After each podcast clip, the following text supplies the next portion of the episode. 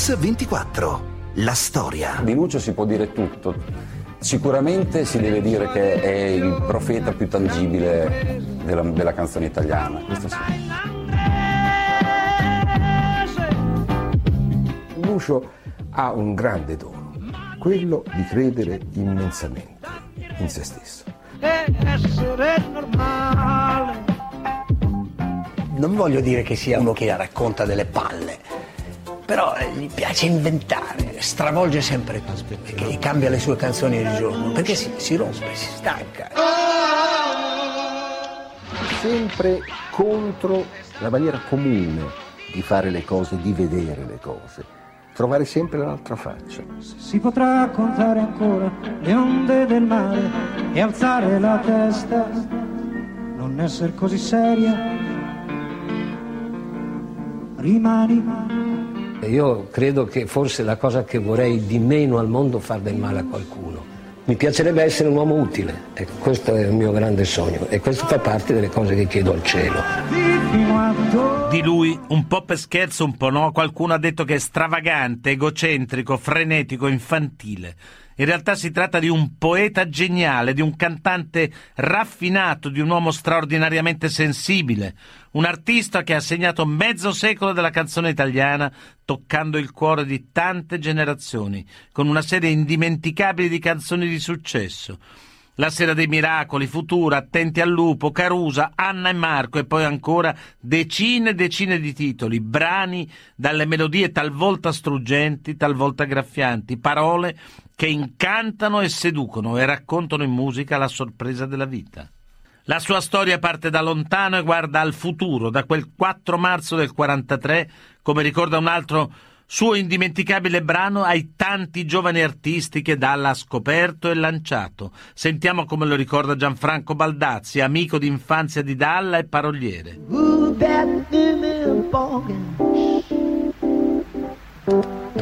Dice che era un bell'uomo venuto, veniva dal mare. Lui sostiene che noi ci siamo conosciuti durante un bombardamento per la semplice ragione che le nostre mamme, che si conoscevano, ci portavano in braccio e quindi quella è stata la presentazione ufficiale. Successivamente io Dalla lo ricordo benissimo per averci anche litigato ai giardinetti pubblici di piazza Cavour che è poi la piazza in qualche modo che mi ha suggerito Piazza Grande. Santi che pagano il mio pranzo non ce n'è, sulle panchine in Piazza Grande. Ma quando fame di mercanti come me, qui non ce n'è. E si scoprivano anche le ragazzine, per cui ci trovammo a 7-8 anni a litigare per un, un amore comune, una certa Beatrice, e non dico altro. A modo mio, avrei bisogno di carezze anch'io. Lucio Dalla ha un'infanzia complicata. Rimasto orfano di padre molto presto, viene cresciuto dalla madre che per vivere fa la modista. Una donna intelligente, energica, ma sempre fuori casa. Lucio, perciò, passa le sue giornate al collegio. Questo è il ricordo dello stesso cantautore e poi di due amici, Pupi Avati e Gianfranco Baldazzi. Devo dire che se non ho mai sofferto di solitudine lo considero un miracolo. Ma io non mi sono mai sentito solo perché mi sono sempre adeguato alle situazioni esterne. E, fin da piccolo sono stato un trasformista. La prima volta che ho visto Lucio Dalla, lui probabilmente aveva sei anni, era vestito in fracca, aveva un cilindro, era un piccolino, un bambino piccolino bellissimo suonava la fisarmonica e ballava le claquette e cantava. Io ballavo il tip tap quando avevo 5 anni e mezzo per gli americani, poi ho recitato e cantato, ho ballato sul palco. Faceva parte di una compagnia di operette del bolognese che girava per tutto il bolognese, dove lui era l'unica presenza di bambino, ma quando entrava in scena lui... Otteneva un successo senza precedenti eh, suscitando veramente il delirio delle platee, delle folle. Cioè, allora si diceva enfant prodige, oggi fa ridere, però eh, eh, questo era in effetti Lucio Dalla. Bologna era una delle poche città in Italia allora che organizzasse un festival serio di jazz, venivano personaggi come Chet Baker, veniva Thelonious Monk, venivano tutti i grandi. Io a 17 anni suonavo con Chet Baker, che viveva a Bologna insieme a grandissimi musicisti di jazz. Io suonavo in questa band che si chiamava Reno Dixieland Jazz Band e il leader ebbe l'idea di organizzare dei brani ai due clarinetti e, e pensò che Lucio potesse essere il secondo clarinettista.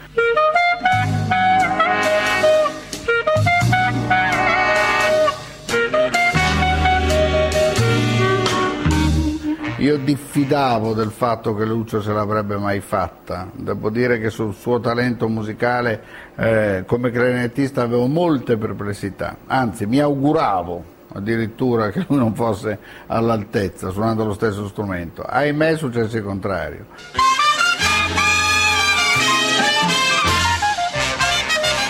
E lui disse, io vi confesserò una cosa, a uh, 15 anni suonavo il clarino jazz.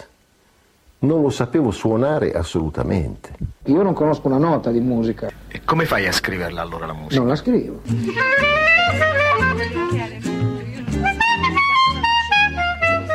Giornale è apparso all'inizio degli anni 60, ci incontrammo alla RCA, che era allora il punto di ritrovo di tutti quelli che facevano musica, e venne con noi. La nostra band si chiamava The Flippers. La cosa cominciò così, che noi tutti suonavamo jazz.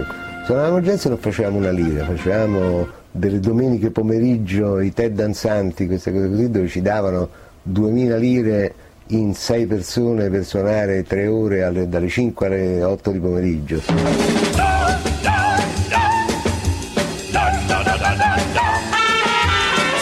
Una volta noi eravamo a Santa Margherita Ligure in un locale e arrivò una sera un pullman di 50 americani e cominciarono a chiedere dei pezzi.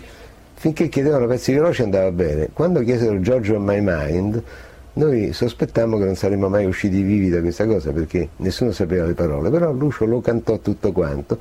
Le uniche parole che diceva erano George on My Mind. Run your stick and you talk to you.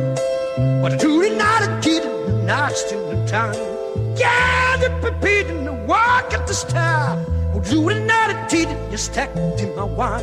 E io non, dicevo nulla di americano o di inglese, però probabilmente questa specie di slang che usavo, Graham Law, eh, gli suonava americano, avranno capito che forse ero matto, ero ubriaco. Riuscì a imbrogliarli così bene che alla fine questi qua applaudirono per un quarto d'ora, cioè la potenza della comunicazione di Lucio anche con un linguaggio non suo, anche in una lingua inventata, era già allora straordinario.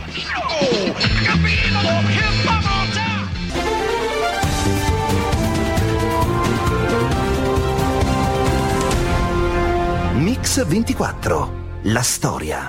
Bentornati su Mix 24. Lucio Dalla, lo abbiamo sentito, inizia la sua carriera da giovanissimo suonando nella compagnia delle operette e poi da ragazzo in un gruppo jazz.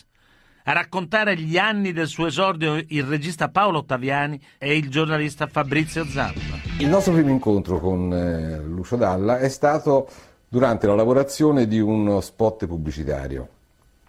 Spot. A quell'epoca si chiamava Carosello, durava tre minuti, erano proprio dei piccoli film.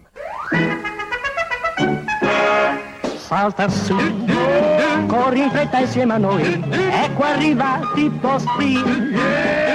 L'idea era di prendere questo gruppo musicale, io non, conoscevamo Lucio, conoscevamo il gruppo, ci piaceva la musica che facevano, di metterlo su un camioncino scoperto e farli attraversare le strade di Roma suonando. Era un'idea folle, ma allegra e devo dire che sia Lucio che i suoi amici la interpretarono con molta allegria.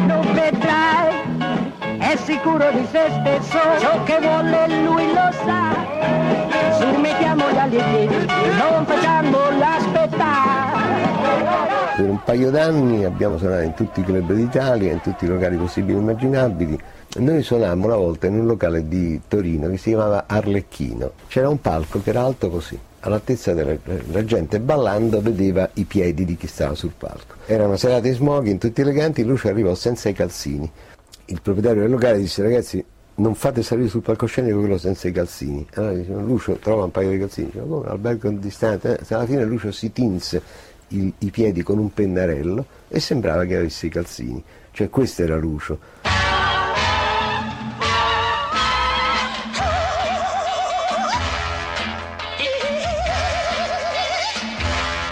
Una volta cercammo un soprano per fare un pezzo. Morricone disse ragazzi non trovo la soprano, prendiamo Dalla che è meglio. Ma arriva un periodo in cui Dalla sembra stanco della musica.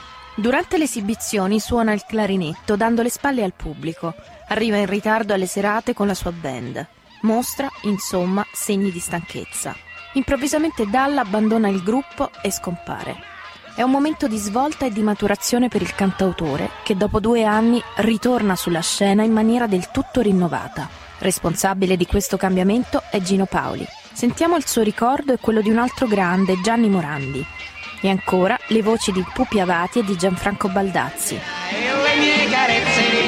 Ci siamo innamorati a, a vista d'occhio, cioè, quando ci siamo incontrati io sono impazzito per questo piccolo uomo geniale, di fantasia, di, di... Gino Paoli.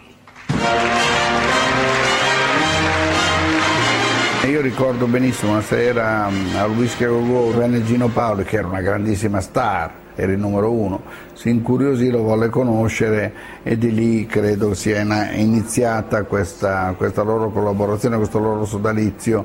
Ed è finita che ha voluto produrre un disco di Dalla e Paoli in quell'epoca era il Paoli di Sapore di Sale, per cui era potente, stava diventando potente. Guarda che è circa un anno che non ci si vede eh? e te mi sembri un po' freddino. In fondo, cosa dici? E sai che io non riesco a essere diverso da quello che sento. Diciamo che il nostro capo, fra virgolette, quello che ci insegnava tante cose era Gino Paoli, che ha qualche anno più di noi, ci insegnava cos'era la vita, cos'era l'amore, come si doveva affrontare il palcoscenico, insomma era il nostro ispiratore. E mentre ti bacio, sapore di sale, sapore di mare, sapore di te.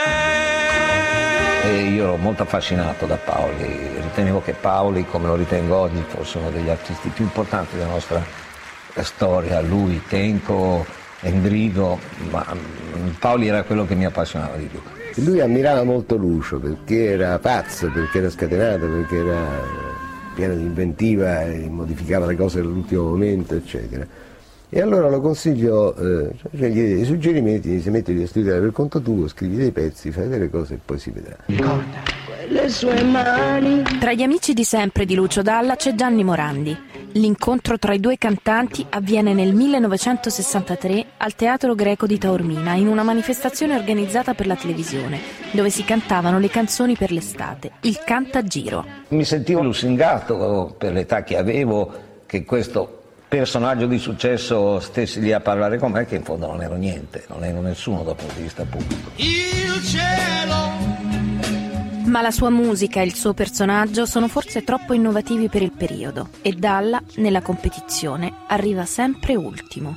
Ma poi pian piano qualcosa inizia a cambiare. Questo è il ricordo dell'amico Gianfranco Baldazzi. Uno dei primi piccoli successi che Dalla fece discograficamente era Il cielo, una canzone che ha sempre odiato perché lo costringeva a cantare la canzone come un cantante normale, Lucio Dalla canterà in cielo. non da Ray Charles, da Otis Redding o da Chet Baker, ma da cantante melodico, melodico ritmico. E questa era una cosa che credo che l'abbia fatto soffrire davvero molto. Il cielo Dalla non è un cantante normale, è un talento assolutamente originale. Non solo per ciò che canta, ma anche e soprattutto per come lo canta, per quella vocalità morbida e pastosa che trattiene tutte le sonorità del jazz, per quella sua estensione vocale e per quella passione tenera e disincantata. Sul finire degli anni 60 Dalla è già un nome conosciuto ma non è ancora decollato. È un outsider perenne. I suoi dischi faticano a imporsi. Non ha niente a che fare con il mondo della canzonetta ed è insofferente verso il perbenismo che fa ancora da cornice alla musica popolare. Si sente un proletario della canzone che, dice lui, se ne frega delle convenzioni.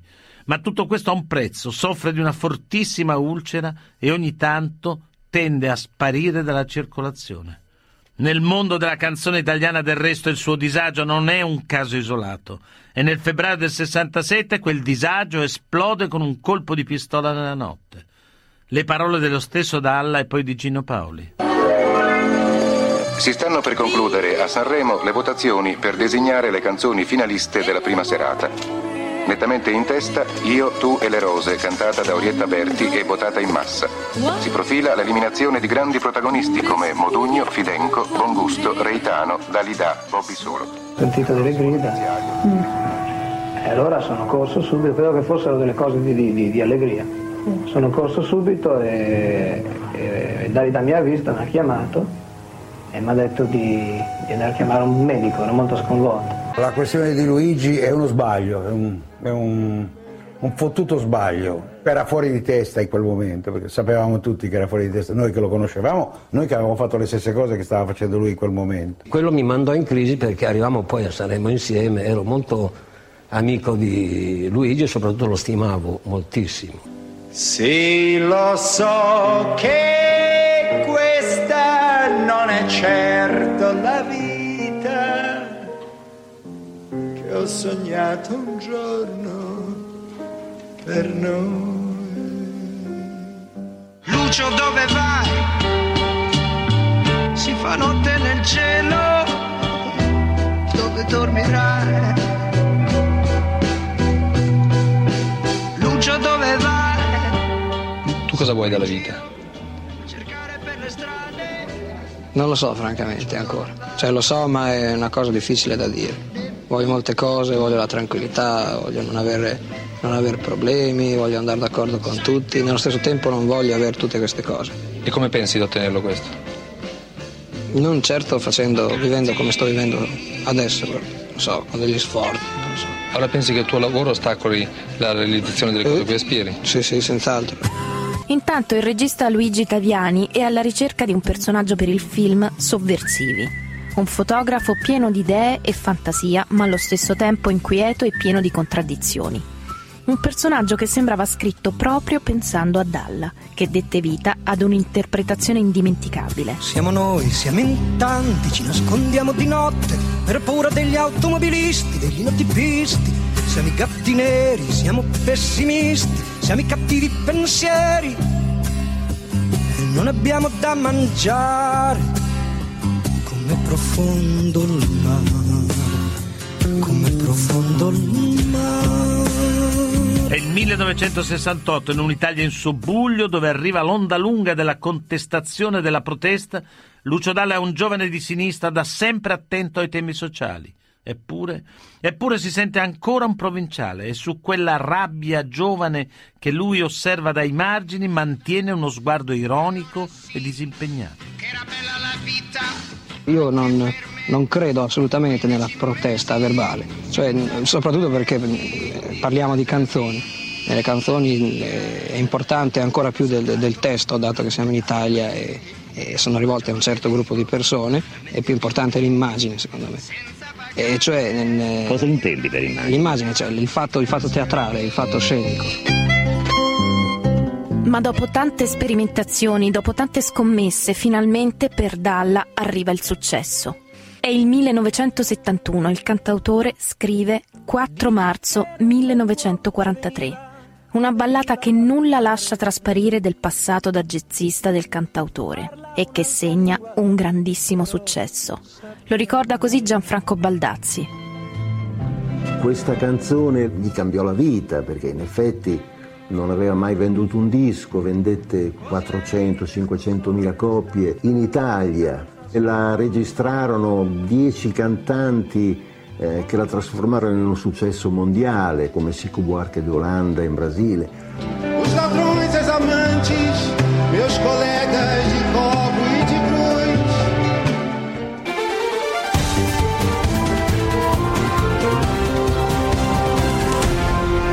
Mix 24, la storia. Chissà, chissà domani su che cosa metteremo le mani. In che cosa credi soprattutto? Io credo proprio nell'uomo, cioè nella sua possibilità di essere totale, eh, credo moltissimo nell'amore, ma in un amore assoluto, credo nella possibilità di riscattarsi, credo che non- nessuno debba essere mai giudicato fino in fondo, credo sostanzialmente perché sono cristiano, perché credo in Dio, ecco, con tante contraddizioni anche lui. Credo in Dio, credo in me stesso.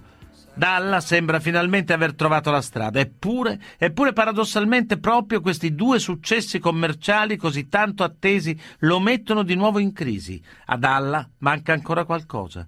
Con una scelta coraggiosa che i suoi discografici non riescono a capire, lascia i suoi collaboratori abituali e si affida a un nuovo paroliere. È Roberto Roversi, un poeta raffinato, colto, impegnato. Con lui affida al pentagramma canzoni che parlano della gente comune, della società in cui vive. Anni dopo dirà il mio 68 io l'ho fatto nel 72. Sentiamo dalla sua stessa voce ancora quella di Baldazzi. Sono le otto di sera, quando appare la prima bandiera rossa sui muri della via. Probabilmente Roversi è stato mio padre, mio maestro, mio istruttore, mi ha insegnato a, rispe- a ri- a ri- a respirare, voglio dire, è talmente stata una scuola. Una per bella me, fortuna, sì. Una grande fortuna, che in realtà cantare le cose che progettava lui era il massimo del divertimento, la musica s'accodava. Nuvolari è basso di statura, nuvolari è al di sotto del normale. Nuvolari è a 50 kg d'ossa, Nuvolari ha un corpo eccezionale. Nuvolari ha le mani come artigli, Nuvolari ha un talismano contro i mali. Il suo sguardo è di un falco per i figli, i suoi muscoli sono muscoli eccezionali. Dalla cominciò a frequentare questi mm, ambienti teatrali portando le canzoni ad un pubblico fatto di operai, di gente umile e avendo un successo strepitoso. Ieri la città si vedeva a malapena.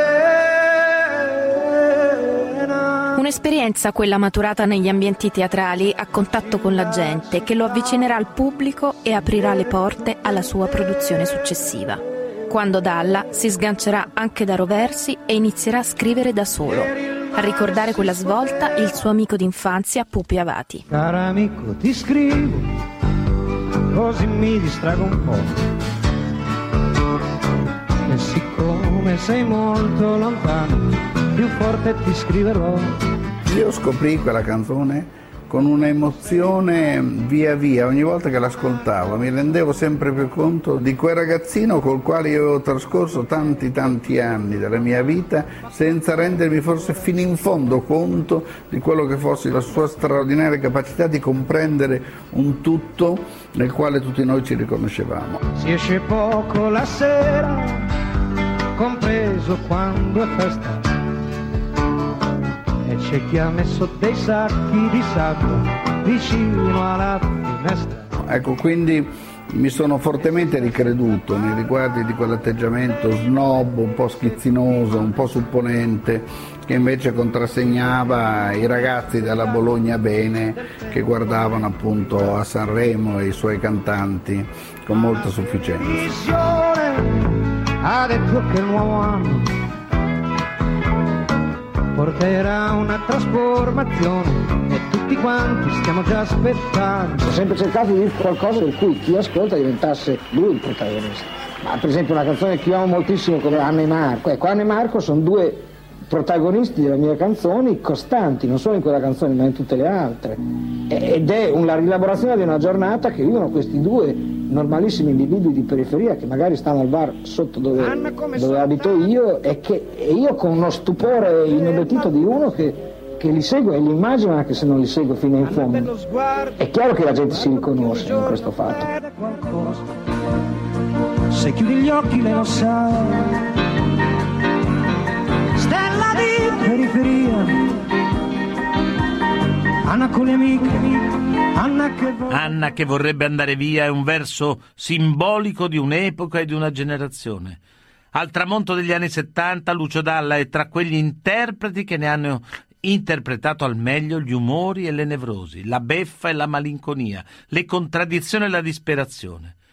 Per l'uomo e per l'artista è un momento di grazia, un magico accordo che lo pone al centro della scena. Attenzione, scusate amici, attenzione, sono Lucio Dalla.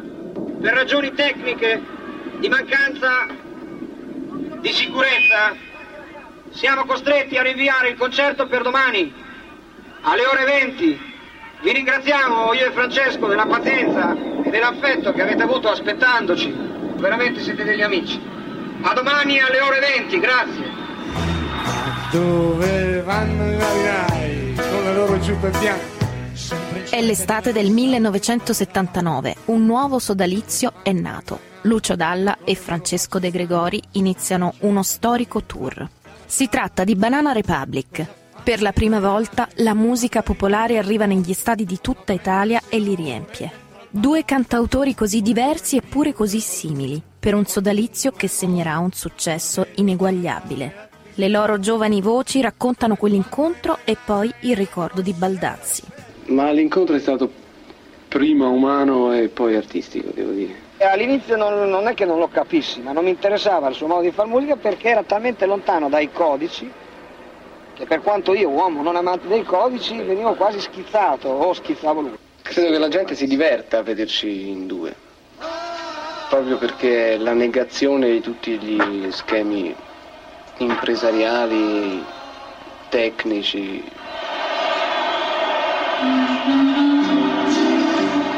mi ricordo che Dalla mi disse, senti ma secondo te faccio bene a fare questo tour?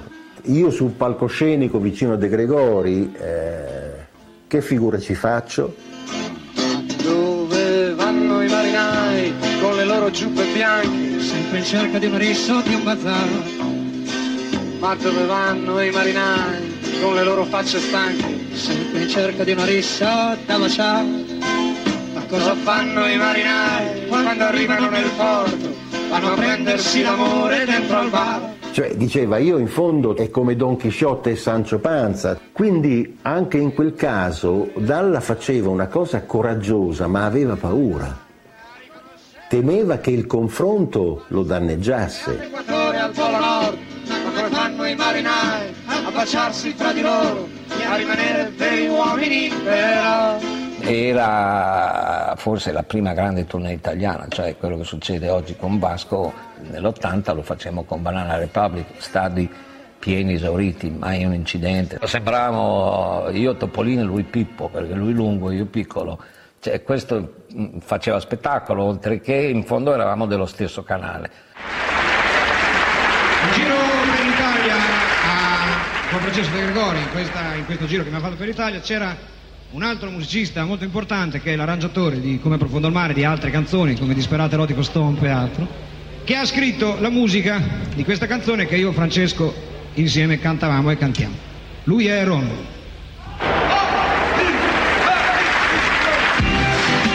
Dalla, sulla sua strada, incontra Rosalino Cellammare. Riconosce subito il suo talento.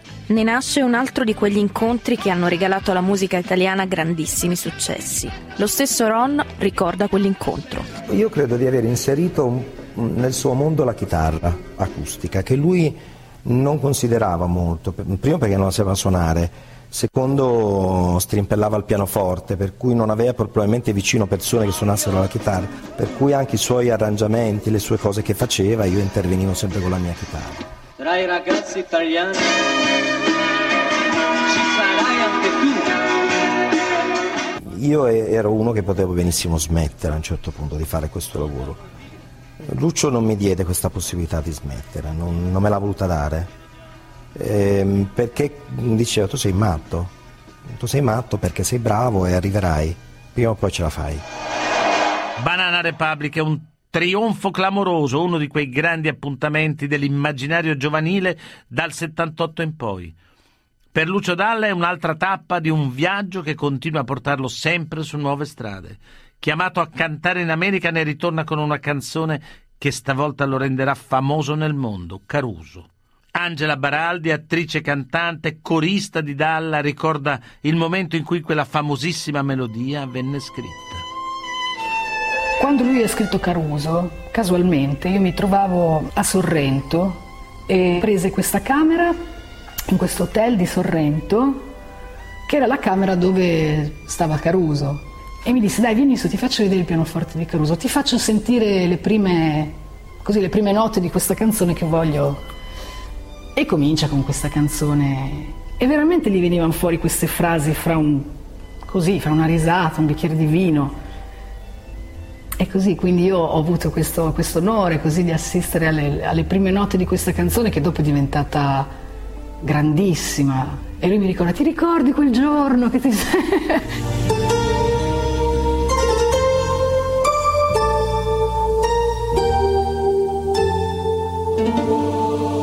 Potenza della lirica, dove ogni dramma è un falso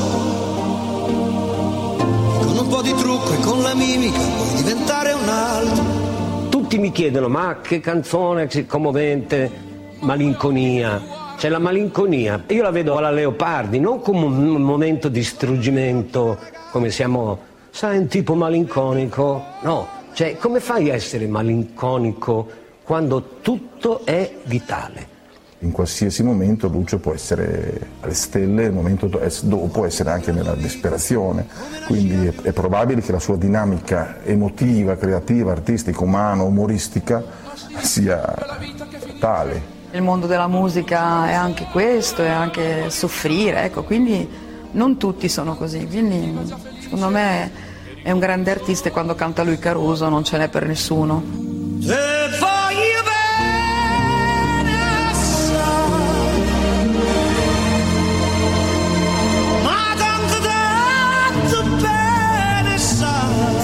Arriverebbe attraverso la sua creatività a commuovere se non avesse un'immaginativa così profonda. C'è Lucio è una persona che è in grado di commuoverti con la musica, con le parole. Questo spetta solo ai grandi artisti.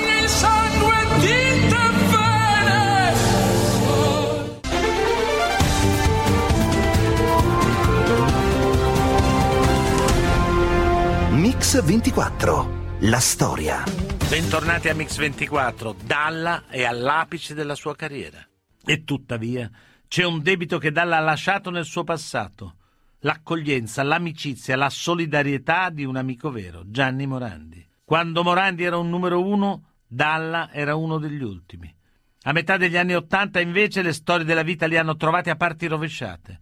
Morandi esce da un periodo difficile, sia artistico che personale, mentre Dalla sembra all'apice del successo. A questo punto è Dalla ad aiutare Morandi. Il loro tour dell'88 è la scommessa di due artisti dallo stile e dal pubblico diversissimi che tuttavia riescono a creare un evento che entra nella storia della canzone italiana greco di Siracusa stipato all'inverosimile, scalpano già 15.000 persone per vedere quella che è l'ultima tappa della, di una tournée fortunata, eh, una tournée che ha visto in scena due grandi della musica leggera italiana, Lucio Dallau e Gianni Morano. Quando io gli proposi facciamo questa cosa insieme, tra l'altro i discografici dell'epoca non la capirono assolutamente, perché dicevano ah, se volete divertirvi, divertitevi. Per la verità vendemmo un milione di dischi del nostro disco live. E la gente si divertiva soprattutto a vedere questa specie di braccio di ferro che ero io e questa specie di Amleto popolare che era lui. Cioè il contrasto funzionava, creavamo proprio una dinamica. Io ero uscito da, insomma, diciamo da un periodo di crisi, mi sentivo pronto per affrontare un, un'esperienza del genere, però avevo un po' paura il confronto con Lucio Dalla eh, sul palcoscenico. Che figura farò io davanti a Lucio? Il mondo è cambiato. Ormai alle spalle la stagione dell'appartenenza politica, anche la musica si rinnova. E il pubblico chiede sempre più divertimento, leggerezza, buona musica. Nel concerto si uniscono la voce potente di Morandi e l'intelligenza, la sensibilità, l'arguzia di Dalla, ma anche, soprattutto, le storie di due persone. Una vera operazione nazionalpopolare. Il racconto nelle voci della vocalist Iskra Menarini e Angela Baraldi e poi degli stessi protagonisti. Beh, sicuramente vedere eh, Dalla insieme a Morandi eh, ogni sera che facevano a gara, no? il più bravo, quello che cercava più l'applauso, sicuramente faceva sì che uno spettacolo fosse veramente eh, 100, 1000, 2000, eh, la, la sua forza.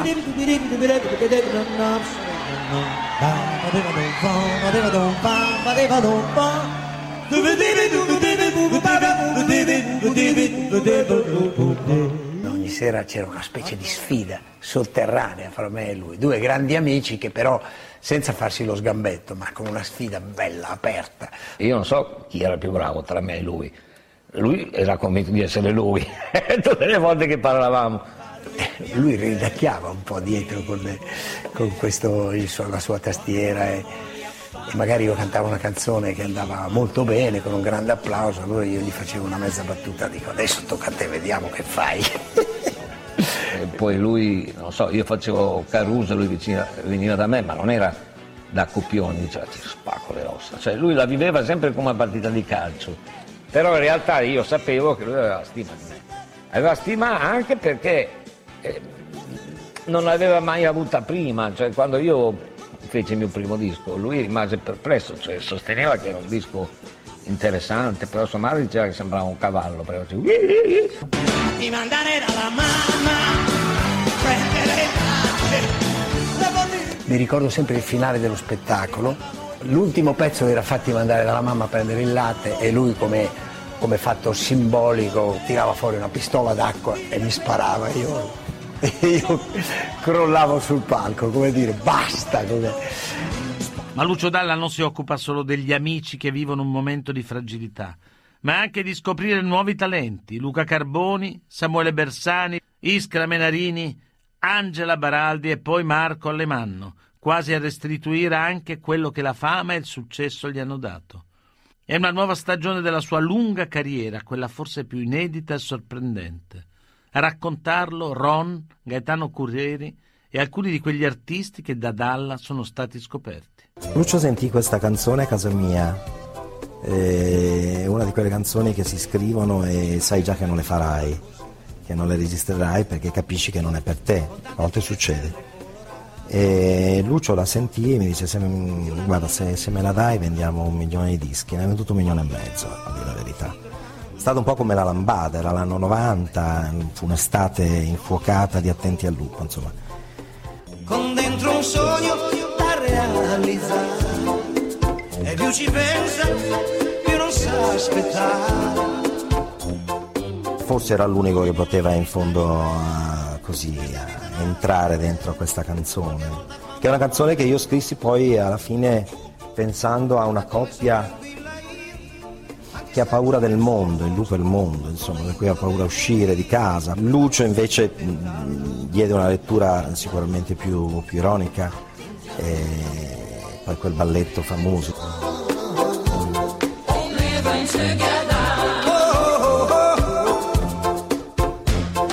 Diciamo che Lucio è un, è un talent scout poi straordinario, uno che vede molto lontano. La storia di Carboni è, è fantastica. Io devo dire la verità che mh, lui, lui mi disse ha un talento enorme. Io la sentii e non sentii questo, questa, questa, cosa forte che sentì Lucio. Diventò Carboni. Insomma. Lucio si è sempre considerato una specie di papà per tutti gli artisti che ha preso sotto la sua cosiddetta ala protettrice. Un padre, come lo definisce Fabrizio Zampa, ma anche un demiurgo, un caposcuola. Ha diretto opere teatrali, ha scritto colonne sonore, sempre alla ricerca di nuovi progetti e nuove iniziative. Tutto questo e molto, molto di più è stato Lucio Dalla, scomparso il primo marzo del 2012 in Svizzera, lasciandoci tutti orfani di un grande poeta.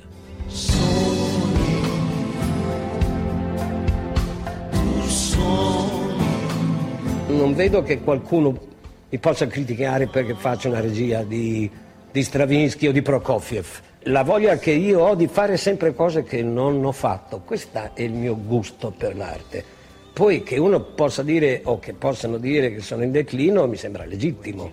Certo non mi spaventa né mi avvilisco. eh, potrebbero dire che sono andato sotto un treno, è più grave, hai capito? Per cui cerco di immaginarmi il declino come un momento di libertà.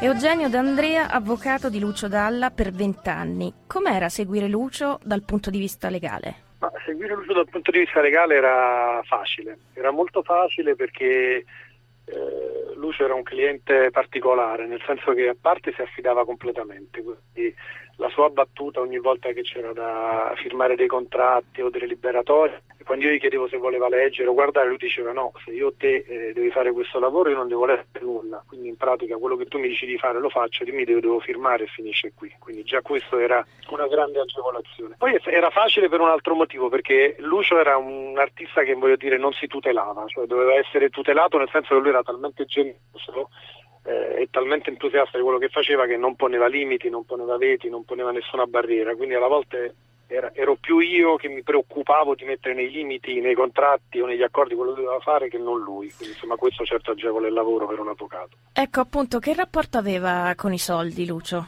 Con i soldi aveva un rapporto fantastico, se, non, assolutamente uno che amava circondarsi di belle cose, di amici, per cui poteva andare fuori, offrire pranzi e cene a, non lo so, a volte a delle tribù che si accodavano di persone che lui andava a incontrare e, e poi comunque amando, amando, la vita profondamente comunque gli piaceva fare cose che erano belle e purtroppo spesso le cose belle costano e non ho mai visto tirarsi indietro in questo, che fossero opere d'arte da acquistare o posti da visitare o altro. Nel suo articolo sul Corriere della Sera lei ha parlato della fede di Lucio Dalla, che tipo di fede era? Molto molto credente e anche praticante, che io ricordo andava in chiesa sempre, tutte le domeniche, dovunque si trovasse, in in qualsiasi paese, città e anche all'estero. Eh, gli piaceva andarci, andava da solo, rimaneva lì raccolto in chiesa e, e, soprattutto gli piaceva anche in quel caso andare a vedere e scoprire chiese nuove e posti nuovi, per cui anche lì era anche una ricerca di questo tipo. E riguardo invece la fondazione di cui si è molto parlato mh, in questi giorni, siamo arrivati ad un accordo tra i parenti di Lucio, si farà questa fondazione Lucio Dalla?